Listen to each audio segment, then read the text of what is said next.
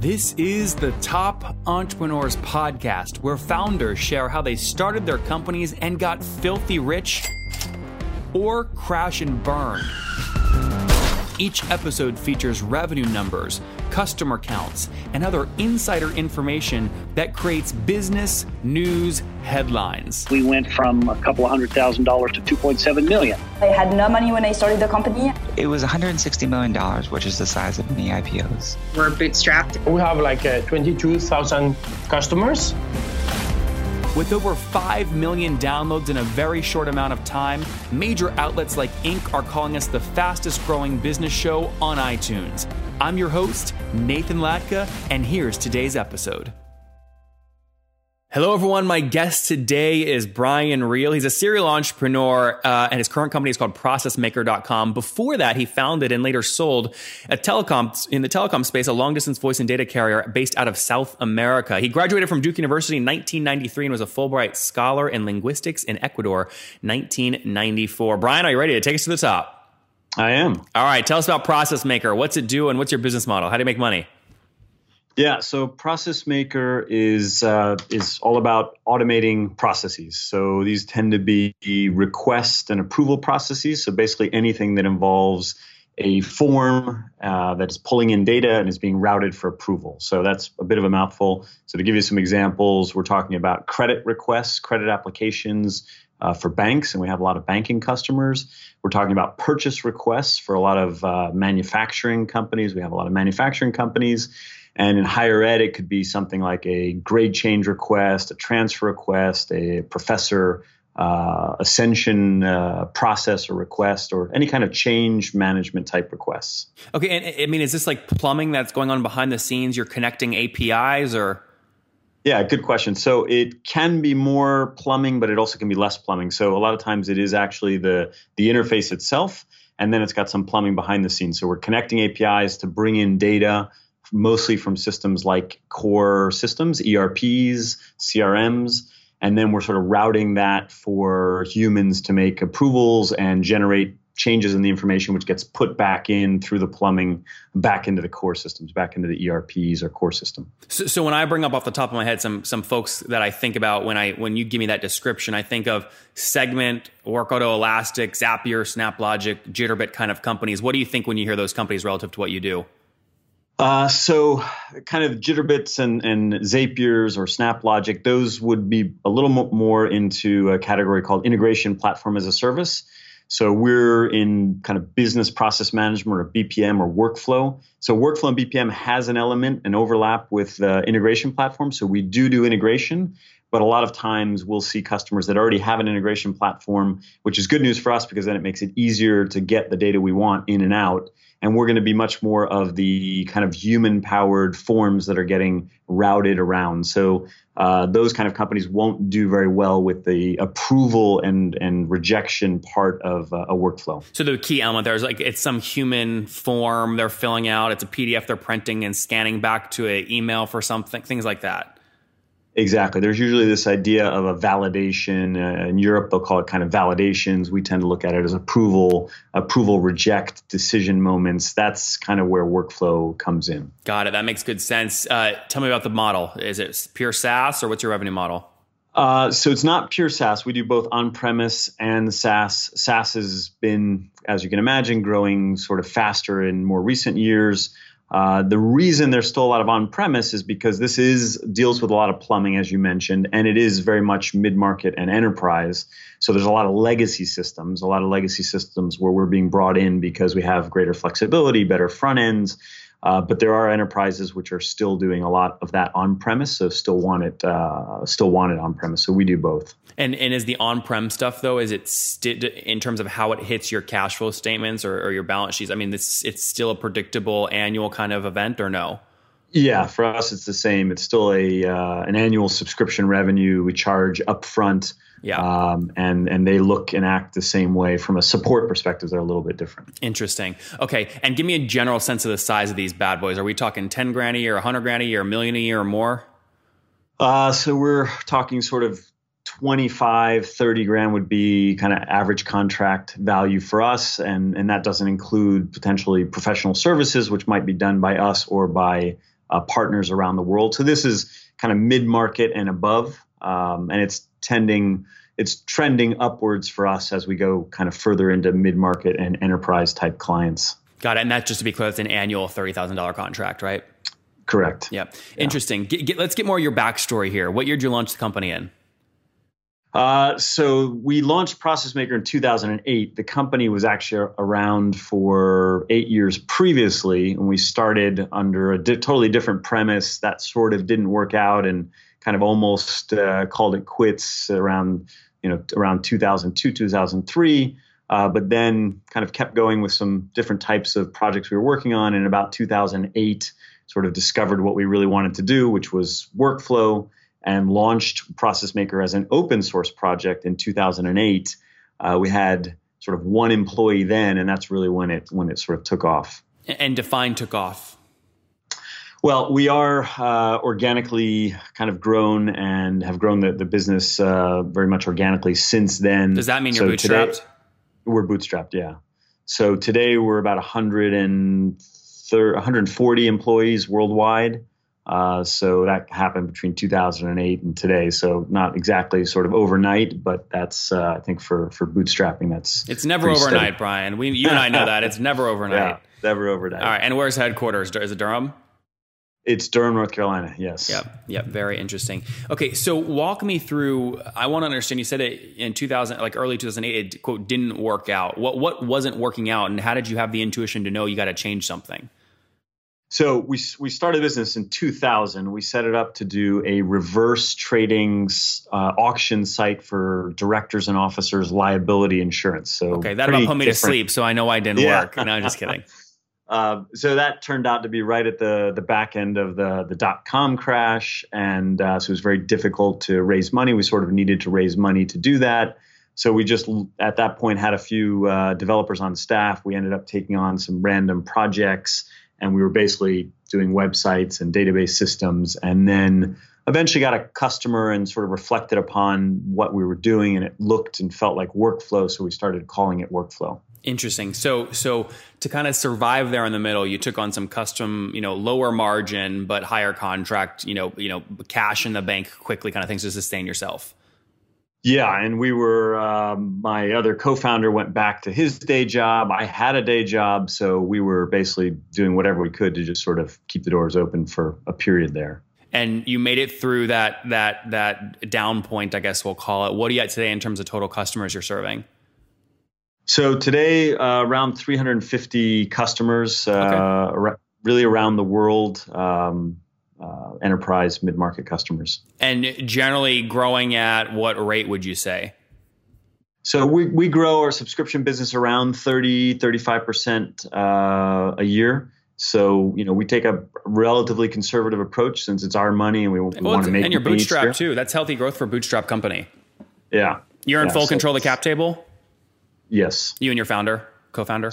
Yeah. Yeah. In fact, a couple of years back, we kind of helped. We cleaned it up a bit with a couple good years we had. Uh, just realizing that when you're when you're bootstrapping, it really helps to have have that control, as you kind of mentioned. Uh, really, why really was it? Why this is a really important lesson here because a lot of entrepreneurs, when I dig, they do some form of cap table cleaning, especially if it's a company that's been around for a while with a bunch of pivots. Why was it quote dirty in the first place? In other words, how did people get on it in the first place? Was it friends and family and angel round or early employees? And how did you negotiate to kind of quote clean it up? Yeah, good question. So, it, it, as I mentioned, since we started off with a very much a, a different business plan, uh, we initially took on some friends and family money. Uh, that was in a that was under the assumption of the previous business plan, which had to do purely with insurance and reinsurance specifically. Uh, they had been around for a long time, so that sort of expectation of uh, a momentous sort of exit right around the corner uh, didn't happen for them, so we wanted to provide them a, a way out. And we had uh, one sort of interesting event along the way, provided some liquidity, some cash for us. So we decided, hey, it's a good time to to let those very early investors get out. And then it gives us gave us more flexibility going forward to sort of uh, manage the, the business in a slightly different way. And what was the fortunate event? Uh, we ended up uh, having a, uh, small piece of small M and A transaction where we sold off an asset we had we had created Uh, that's still under confidentiality, but we ended up building the workflow uh, that's deeply embedded in a, in a, in a leading enterprise system. Um, ended up kind of learning our lesson because the, the code slowly got forked. We realized it was going to be better to try and uh, sell that off, so we did and then we took that cash and we're, we're able to clean it up and, and uh, pay a bit of a dividend. Interesting. I, I won't ask obviously the amount because you said you're still confidential, but in gen- generally speaking, how many individual entities were you able to remove from the cap table as a result of that deal? Um, yeah, like uh, like 15. Oh and, wow. And those were, yeah, so there there were small small shareholders who yeah you know, again, it was they had been on for a long time. They were all happy to kind of move on and, and, and, get money out. So, and give us a sense of kind of where you're at now. I mean, we're talking like four or five entities on the cap table between you and your co-founder, plus maybe three or four others, or uh, really three, and, uh, and then a, yeah, well, three, and then a few, five in total. Good. So significant cleaning. That's that's good stuff. All right. Yeah. Now, now in terms in terms of growth rate, real quick. So you mentioned 350 customers, thirty thousand dollar ACV. That means you guys are what somewhere around that beautiful 10 million dollar mark at this point. Is that about accurate? Approaching it, yeah. Yeah, because you, I, I, saw you guys obviously on the Inc. 5000 in, in 2015, growing 130 percent year over year. I think you did five five that year, and 30 percent growth year over year since then will put you about 10 5 now. Yeah, yeah, a little, a little bit. Numbers are a little bit different, but well, more or less there. It's harder to keep. It's harder to keep growing 133 percent year over year as the numbers get bigger. But but somewhere around 10 million uh, in terms of where you guys are at, totally bootstrapped is obviously a great spot to be. Um, what are you focused on product wise moving forward? Are you focused at going and getting deeper and more wallet share from your current 350 customers, or going out and getting new customers with new offerings? Uh, that's a good question. It's, it's it's both, but we have taken a much closer look at our our kind of current customers and realized that uh, there's a lot of growth there that we hadn't been sort of realizing. So we're really focused on that this year. Uh, we've sort of become more honest with ourselves in terms of having landed clearly in mid market and above. We sort of entered the space uh, thinking we were I, I, think not really thinking at all. So we sort of entered the space uh, looking at the the kind of SMB or even smaller businesses, realized that doesn't really work for this genre of product. Uh, so we've now we're kind of looking at the, the the verticals we're competitive in, and also looking how we can how we can offer more value to existing customers. Tell me about churn. Uh, so churn, I think for us, sort of that uh, top level churn without the the upsells uh, it's about 12% annually. Um, I think for this kind of enterprise space, that's you know pretty normal. It's not kind of clear, clean SaaS where uh, you just get the customers on and they and they tend to stay on. For us, the challenge is actually getting the customer on because it's a, a big decision. Customer has to be prepared to kind of put a team behind it, go forward uh, to see the value. And sometimes there's shifts in uh, in management, shifts in the decision maker. So that's one of the challenges there. Uh, and then we're you know approaching that sort of uh, kind of zero to negative percent churn with uh, with the upsells, but we think we can drive a lot more there. So gross revenue churn, call it twelve percent. Uh, you're you're about net zero right now, which means your expansion revenue from your current base grows about twelve percent year over year. That's why you're at zero, and you're working on getting that negative. Correct. As a bootstrapped company, you can't afford to pay a lot up front if it takes you one, two, three years to get the money back. What do you optimize payback period for? Uh, we actually optimize it for that that first year, and uh, meaning you know when we sell the um, when we sell it, we'd like to see uh, payback pretty immediately. So I would say even even less than that. Um, most of our growth has been through uh, organic kind of uh, organic growth, so word of mouth and in inbound search engine optimization. So we haven't made really sophisticated calculations in terms of ex- uh, extensive spend on the marketing side, but we would look for it in the first year. So even though we recognize lifetime values, probably sort of four years, four and a half, five years. We just, uh, I tend to ignore that calculation. It can lie to you very easily sometimes. Yeah, and um, we'll also balance it. We do we do some interesting um, upfront multi-year deals. So we get you get a few of those in any given year, and that can help uh, balance out cash positions pretty well. So just to sum up those four unit economics real quick to make sure I've got them right, you like to optimize for a 12 month or less payback. It sounds like you're maybe even below that right now. If your first year ACV is about 30 grand, it means you're acquiring these guys for less than 30 grand a pop. Sometimes much much lower than that. That's fully weighted. You have a team of 140. I imagine some of them are sales, so it's fully weighted. You're direct paid plus any sales and marketing staff, uh, and that puts your CAC again right around around that that 30 grand mark at the worst case. Is that about right? Yeah, at the very worst case. So, yeah. you know, we're, we're, we're looking quite a bit under that, in fact. So, uh, I've had people um, recently uh, say, accuse me of sort of leaving too much uh, growth on the table. Yeah, uh, is the term that that's been thrown at me a lot lately, and and I think there is a trade off between leaving growth on the table and kind of mitigating risk. And when it's uh, when you're bootstrapping, I, I think you tend to kind of lean towards mitigating risk because that could quickly throw your formula out of whack. Typically, the only kind of people throwing stuff like that at you would be investors who want you to take their money, control you, and then use their money to jack up your CACs. Are you raising capital right now? Uh, we're not, um, and in fact, in this case, it was a, it was a marketer who obviously wants to spend more on yeah. marketing, and and that makes sense. So at least we are we are starting to get more aggressive there. Um, and we, um, but yeah, you're right. And it's also sort of the, the people that are looking to to place money. If someone came and offered you, especially considering this is bootstrap and how clean your cap table is, if someone offered you, call it sixty or seventy million bucks for the company, six or seven x ARR, would you sell? Uh, we've sort of figured out that we need to go. We, we need to. We've got a few years ahead of us, uh, just in terms of making sure. Uh, so one, we don't we don't think somebody would come today. We need to. We want to line up a little more strongly in a few areas. Um, so, what do you mean by uh, that? so we, we meaning so sure churn is is under control today but we think we can do a, a, little better. So we want to get it clearly into negative territory. We want to make sure that in the verticals we've most recently identified we've got the kind of growth rate we we we, we want to grow at. And then on the product side we're making a couple interesting changes. We want to have that story tightened down um, so either to make sure that we can get the, an optimal investor if we wanted to get an investor under optimal terms uh, so we're thinking that we've got at least two years before we even look at anything like that. Interesting. Uh, to drive growth faster and do it in a non-dilutive way, would you ever consider venture debt?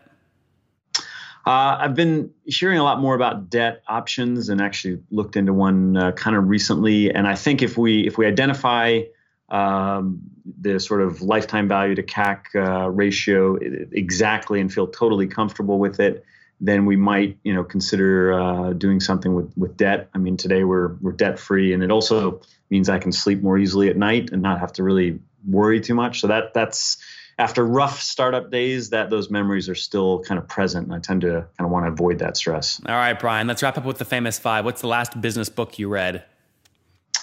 Uh, I'd say it's from good to great. Number two, is there a? Oh, sorry. Name your favorite CEO to have dinner with in Durham. Um, I guess it would be Mark Mark Benioff. is he in? Is he in? No, name like a oh, local. You mean he's got to be in Durham. Name like a uh, local entrepreneur you really respect. Yeah. Uh, that's a tough one. Maybe um, maybe Joe Colopy, who sold uh, Bronto.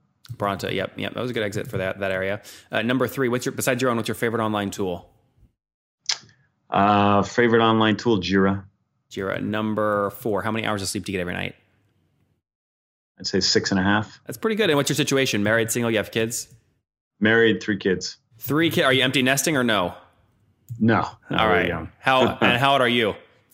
Forty-seven. Forty-seven. Last question. Take us back to your twenty-year-old self, Brian. What do you wish you knew?